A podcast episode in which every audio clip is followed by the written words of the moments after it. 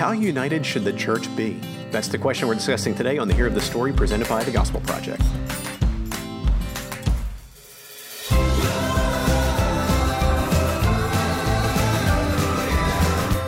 Thanks for joining us for today's episode of the Hero of the Story, a podcast to help you explore the big story and big truths of Scripture. I'm Brian Dembowczyk, and with me is Aaron Armstrong. Aaron, how united should the church be? Very. Uh, there you go. Very. Actually, it's going to be even more than that. Entirely. See. Very is insufficient. That's true. That's true. But these days, if you read the Twitters, I will take just moderately united as a big win. Definitely. Uh, unity is not one of those things that we are, at least based on our uh, our interactions on the Christian Twitter, um, we are not really doing a great job of, of displaying that. No, we're we are not, and we know for those of you listening, those long term listeners, you know, Aaron and I, we like to gripe about the Twitters quite a bit. We do. Um, if you're new, we Aaron and I know that Twitter does not reflect real life. Yeah, not entirely, but it does affect real life, and it does, and it does give a window to where some people are. Mm-hmm. And we are prone to see a lot of foolishness and division on the Twitters mm-hmm. within the church. Yes. So, yeah, we have we have just a little bit of room to grow in this one. That's true. That's true, and that includes you and I because yes, I mean we although we have a tendency to delete anything that we're tempted to say. Uh, because, or to send it to one another privately. Yeah, exactly, exactly. So, listeners may be wondering. We've talked about unity a lot already here, but we've already talked about the unity of the church as a doctrine as a whole. So today we're looking at a specific aspect of it, though. We are, um, and and specific, more specifically, one of the analogies that Scripture uses about yeah. our unity and our identity as well. So yeah, and it, it, the technical, uh, the doctrine we're talking about today is actually the body of Christ. Yes. But as we're going to see, that is an amazing two-directional unity. One with Christ, of course, mm-hmm. but then by by definition, it has to result in us being united with one another as well. So. Yep. So why don't we go ahead and, and go ahead and read the doctrine, Aaron, as we always do. Uh, summarize it. We'll look at verses and discuss it from there. Yeah, that sounds good. All right. So the New Testament describes the church as the body of Christ. The church lives and operates as Christ's representatives here on earth with Christ as its head. So, this means that the church is an extension of Christ's ministry, carrying out his work by fulfilling the Great Commission. And in addition to this, the picture of the church as the body of Christ shows us the interconnectedness of individual Christians, with each member dependent on one another for growth and sanctification. So, all that to say, much like a human the human body, the church is one interconnected entity that needs all of its parts to function. Exactly. And this is where you're starting to see the unity in both directions because the unity of the body is with one another, which we began talking about, but we can't miss it. We're united to that head of Christ, mm-hmm. connected really deeply as well. So let's look at a few scriptures. I'll read the first one because I'll leave the second one for you because yes. it's longer, and I know you like to read more I than do. I do. So, I mean, you even have another podcast about reading. That's that's how much you like to read. Um, so one of the first passages we see this, and we're just going to do uh, two or three, I believe, just as a quick sampling for this one. Uh, but one of the first ones we see is Colossians 1.18, where this idea of, of Jesus being head of the body is seen really clearly, and this is what we find there. He, meaning Jesus, is also head of the body, the church. He is the beginning, the firstborn from the dead, so that he might come to have first place in everything. So, right there, that first phrase Jesus is the head of the body, the church. The church there is defining body, so we are the body of Christ with Jesus being the head. So really on the nose there. Yeah, very much so, very much so. And we'll get into a little bit more about what that that whole idea of head communicates as we yeah. as we continue. But uh, our second one really deals with the relationship between the parts of the body, so the people. And this comes from 1 Corinthians chapter 12 verses 12 through 31 and this is this very extended image of yeah. of the church as the body of Christ. Uh, so starting in verse 12, for just as the body is one and has many parts, and all parts and all the parts of that body, though many are one body, so also is Christ. For we were all baptized by one Spirit into one body, whether Jews or Greeks, slaves or free, and we were all given one Spirit to drink. Indeed, the body is not one part, but many. If the foot should say, Because I'm not a hand, I don't belong to the body, it's not for that reason any less a part of the body. And if the ear should say, Because I'm not an eye, I don't belong to the body, it is not for that reason uh, any less a part of the body. If the whole body were an eye, where would the hearing be? If the whole body were an ear, where would the sense of smell be? But as it is, God has arranged each one of the parts in the body just as He wanted. And if they were all the same part, where would the body be? As it is, there are many parts, but one body. The eye cannot say to the hand, I don't need you. Or again, the head can't say to the feet, I don't need you. On the contrary, those parts of the body that are, are weaker are indispensable. And those parts of the body that we consider less honorable, we clothe these with greater honor, and our unrespectable parts are treated with greater respect, which our respectable parts do not need. Instead, God has put the body together, giving greater honor to the less honorable, so that there would be no division in the body, but that the members would have the same concern for each other. So if one member suffers, all members suffer with it. If one member is honored, all members rejoice with it. Now, you are the body of Christ and individual members of it. And God has appointed these in the church first apostles, second prophets, third teachers, next miracles, then gifts of healing, helping, leading, various kinds of tongues. Are all apostles? Are all prophets? Are all teachers? Do all do miracles? Do all have gifts of healing? Do all speak in tongues? Do all interpret? But desire the greater gifts. And I will show you an even better way. And then begins the famous love extended discussion. But um, the the point here is is pretty simple. Is is that every single person who is a believer in Christ is a part of the body of yeah. Christ both on that local in a local expression and in the and in the universal and each one of us is intended for a specific purpose that has great value even if yeah. we don't see it yeah and that's why i love that as you said um, aaron it's a pretty simple idea but notice how much room paul gives to it because it's important it's and i think he knows we struggle with this mm-hmm um, I've said it before in church ministry, for example. The person who empties the garbage is just as important as the pastor who's preaching a sermon. Now, yes. again, those are very different um, ministries, there are different skills necessary and so forth. But what we need to do is, is recognize that that person emptying the garbage is doing that for Christ, is serving, and matters just as much. And so we can't, we, we, we have to resist this urge of, making one of two mistakes. One, either elevating some too high wrongly mm-hmm. and and putting them on a pedestal. But what also happens, I think, more often is we look down on others, often ourselves, and say, "Well, what do I have to bring? I only do this. Mm-hmm. I, I only I'm just a greeter. You know, that's all I do. I just stand mm-hmm. at the door and say hi to people, or I just I I you know I hold babies in the nursery or whatever. Mm-hmm. And we we devalue what God has us doing, and that's that's a concern. We yeah. we don't want to be puffed up in pride, of course, but we also don't want to be falsely humble and not recognize that God is using us, and we're serving Him for a purpose. That's why I love that passage. Yeah. That all these are important. One other, and then we'll talk about some more cautions and different areas of understanding, which I've already gotten us into. Mm-hmm. But one other passage, just to mention, it doesn't really talk about the body imagery, but it reminds us of the mission, the purpose. Why are we a body? What what are we together to accomplish with Christ as our head? And it's Matthew 28, 18 through 20, the, the Great Commission.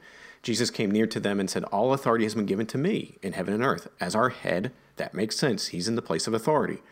Go therefore, under that authority, he's giving us this, this command go therefore and make disciples of all nations baptizing them in the name of the Father, the Son, and the Holy Spirit, teaching them to observe everything I've commanded you, and remember, I am with you always to the end of the age. So there we see that we have this mission. And if you think about that mission, it requires diverse gifts and skills and ministries. We have to do it together.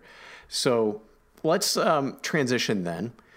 Let's talk about a little bit more of, of cautions with understanding. What, what do you what stands out to you? Yeah, uh, well, there's a couple of things here. I mean, in this in these metaphors, it's really explicit that Christ is the head. So he so that's important because um, when we when we talk about this idea of Christ as the head, that means that he he has all the authority. He is he is in charge of this thing. He is the head that moves the whole body. Yeah. Uh, where it's supposed to go. Um, and so we we need to make sure that we remember that that that any authority that exists um, with anyone else is subject to Christ's authority. And that's actually the next part here too is is because Christ is the head, but we also do have human leadership in our churches. Christ has appointed that there be elders and you know and other leaders within within the church, and we are to follow their leadership as they follow Christ's leadership, and that's really really important because where a where a human leader does uh, goes off in their own direction, in especially if it's especially when it's contrary to Christ's direction, we are not to follow that. Yeah. Yeah, and I think that's so important that we recognize that, you know, we need and we want to f- joyfully follow leaders who are joyfully following Christ themselves. Mm-hmm. But we recognize that none of those earthly leaders, those human leaders, are perfect. And so they're going to make honest mistakes at times, and, and they need us to hold them accountable in love. And then there are times that we may find people go off the rails, and then we, we, we are not obligated to follow them. Right. And and it's a tricky thing too because there is something about um you know, and I'm going to pick on largely western culture and specific and even more specifically North American because that's our context. Yes. Um but because of uh because so much of really 1950s to 1980s business culture has seeped into and informed how church churches operate uh, in the West, um, and again, specifically in North America, there is a tendency to for leaders to become isolated Yeah. and to not have not to not really seem as though they are part of the body. They are apart from the body. Yeah. But a leader in the church is as much a part of the body as a congregate as any other congregation member. They are a member of the church Yes. first before they are a leader. Yeah, and I think I've seen my, my one of my general observations of the church is that we tend to overreact. Mm-hmm. Um, so if we if we see a mistake in one area, we push and swing the pendulum too far the other direction to get away from it instead of finding you know a, a proper course correction. Yeah. And I think this is another area where we've seen that. I think a lot of churches, especially newer churches um, or, or newer leadership, younger leadership, um, has looked at the historical evangelical North American church model of congregationalism specifically. I know there are many churches that have not been congregational forever because they don't you know, hold to that. But I'm speaking to more the camp of congregationalists. The heavy congregationalism where everything is put to a vote and committees are leading everything. And I think the church is right to look at that and say, you know, maybe we've gone too far. You know, if the church has to vote to approve buying a stapler for the office, I don't know if this is the structure Jesus intended of the church. You know, we have these leaders, these elders, let's empower them. But I think many times they went too far Yeah. and they started isolating themselves and saying, no, we make the decisions now. And so finding this healthy balance, and I think so we're seeing some mistakes and some fruit of that mistake uh, for, um, you know, an obvious example or obvious category of examples is where we see some leaders who become abusive in their leadership Yes. you know, you can't question me. I'm going to do whatever I want to do. And you see, you know, just train wrecks happening because there are leaders unchecked. Um, again, that's the extreme, but I think we also see it in different categories or different levels being removing it from that. Yeah. So again, finding that balance of saying, let's not have the church vote on the stapler, but let's have elders and leaders, pastors who have accountability in love for them, in love for the church, in love for Christ, the head of the church. Finding balance here, mm-hmm. I think, is something that we've been missing. Yeah, absolutely. Um, another another thing that uh, that is important in terms of um, another area of understanding that this doctrine brings is that unity within the body is achieved with diversity. And so we are to live and work together. We are to serve together as one body, but um, but that doesn't mean that we embrace uh, homogen homogeny. um, that Or that we say it. yeah, exactly, exactly. That that we are.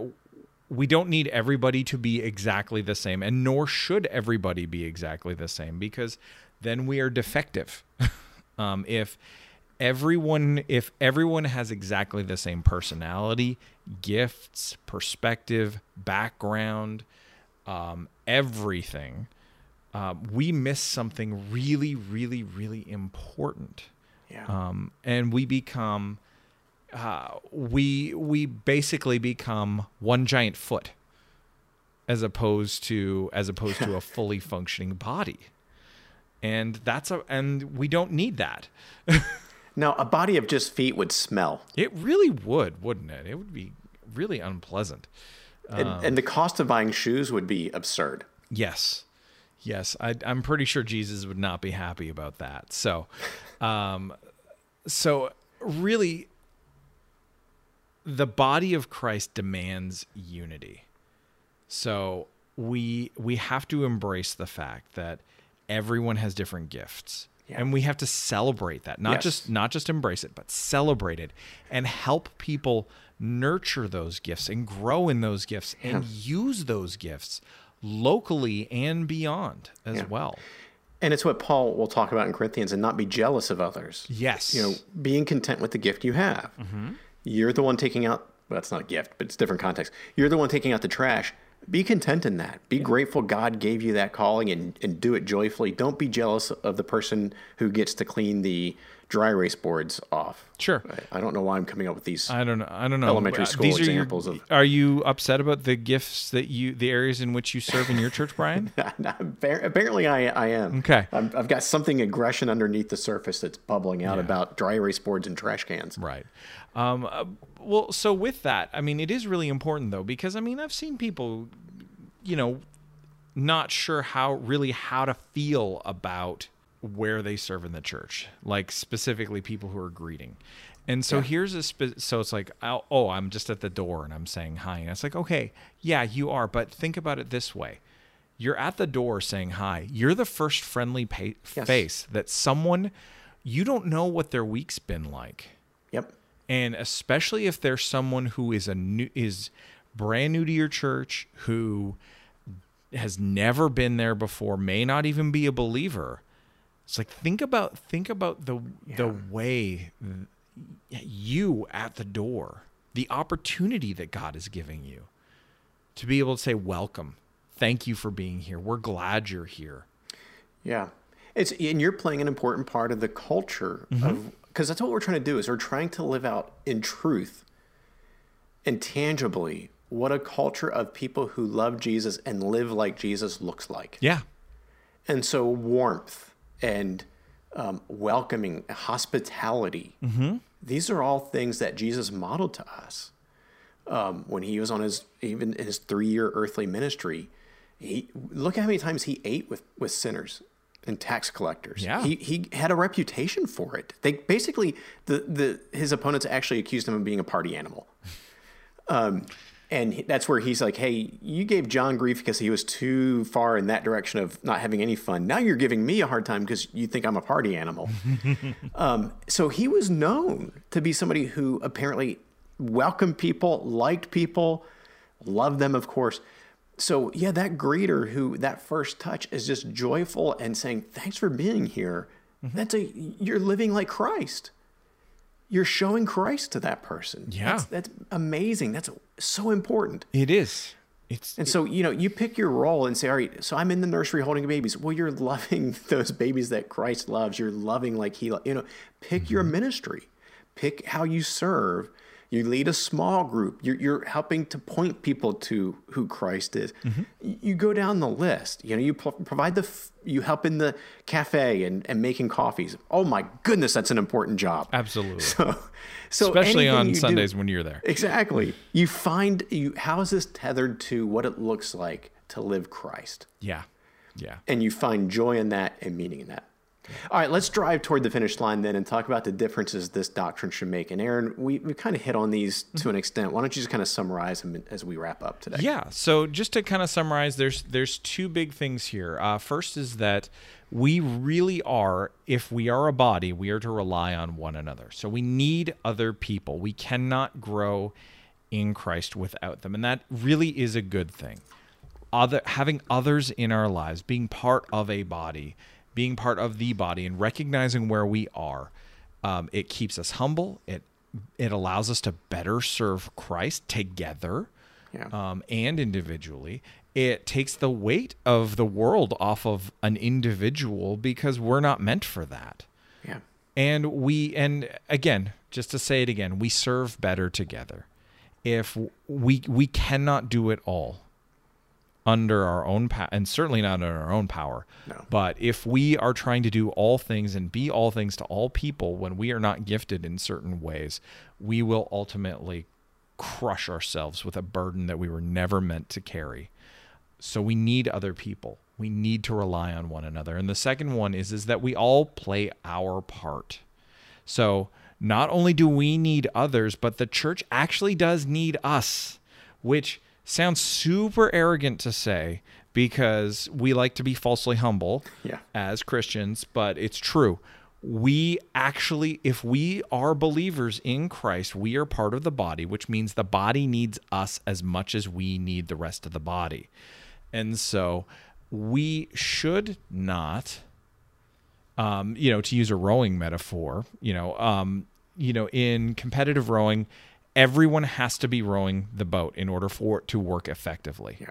So you don't want to be the person who's not rowing or rowing the wrong direction. um, it's you're gonna worse like at best you're gonna end up s- spinning in circles or getting to where you're going, but really really slowly, and uh, and your teammates are gonna throw you off the boat. But um, uh, and you don't want that. Um, so we need to figure out uh, really where our un- where we are uniquely gifted to serve, where God has where God has empowered us specifically to meet a need within our context, to serve, to serve joyfully, and do it, and and and do so to the glory of God. And so there's a lot of ways to do that. Um, I'm actually not a big fan of the like spiritual gift inventory type of things that are that you find on the internet that act like Yeah. spiritual gifts are a personality test. Um, the the Myers Briggs is not the Myers Briggs and the Enneagram are not your spiritual gifts. Okay, so let's just uh, let's get just get that on the table. We're going to get emails about that one. Um, absolutely, because you know these days when you make fun of the Enneagram, um, Oh my goodness, yes. yeah, but uh, I'm a, I don't put much stock into anything like that. Anyway, um, but I respect people's opinions. anyway, the best way to find out your spiritual gifts, really, to find out where God has uniquely empowered you to serve the body, is to is to just do it Do it. Yeah. Is try different things, but also look at what you're actually passionate about. See where your passion is, see where it lines up with your interests, see where it lines up with needs, and, And- also ask other people what did yeah, they I was going to see. say. We'll Get feedback. Yeah, I agree with you. I used to be bigger into spiritual gift inventories. Um, actually wrote my own because one thing I didn't like about them was they were usually they're written in a way that you understand where they're going and start answering the way you want it to turn out. Yeah, much like a personality test. Exactly. And so I tried to develop one that was a little bit more neutral from that, but same kind of thing. I think if you are listening and right now you're recoiling because you like to use, you know, maybe you're an education person or discipleship pastor and you use these, I don't hear us saying you're wrong to use them. Um, I think they have a place. I would not put full stock on it as if, you know, all right, I completed the survey. Here's what I scored top at. That has to be my spiritual gift. Mm-hmm. Use it as just one more tool to assess potential. But then, yeah, I would agree with Aaron with what you said. Then you really look and say, all right, let's practically, what are you doing? What do you do best? What do you enjoy? What do people recognize in you? So if you, if I, for example, did a spiritual gift inventory and it listed me as having mercy, um, people around me would really quickly put their hands up and say, "No, something went wrong with that evaluation." Let's do that test has, again. He has none of that right there. So, and that's how I usually would evaluate if a test was somewhat accurate or not. If I scored low in that, yeah, be, all right. I think it's kind of accurate. Well, Brian, okay. I think you're a little bit too hard on yourself. No, we'll wrap up the episode before we have to enter into therapy mode. Okay. Um, all right. So yeah, let's just end there. Okay. Uh, I do want to thank you for listening to today's episode of the podcast. If you have enjoyed it, please do leave a sincere five star rating and review on Apple Podcast or whatever platform you use to listen to the show. And for more resources to help you focus your ministry on the gospel, please visit gospelproject.com.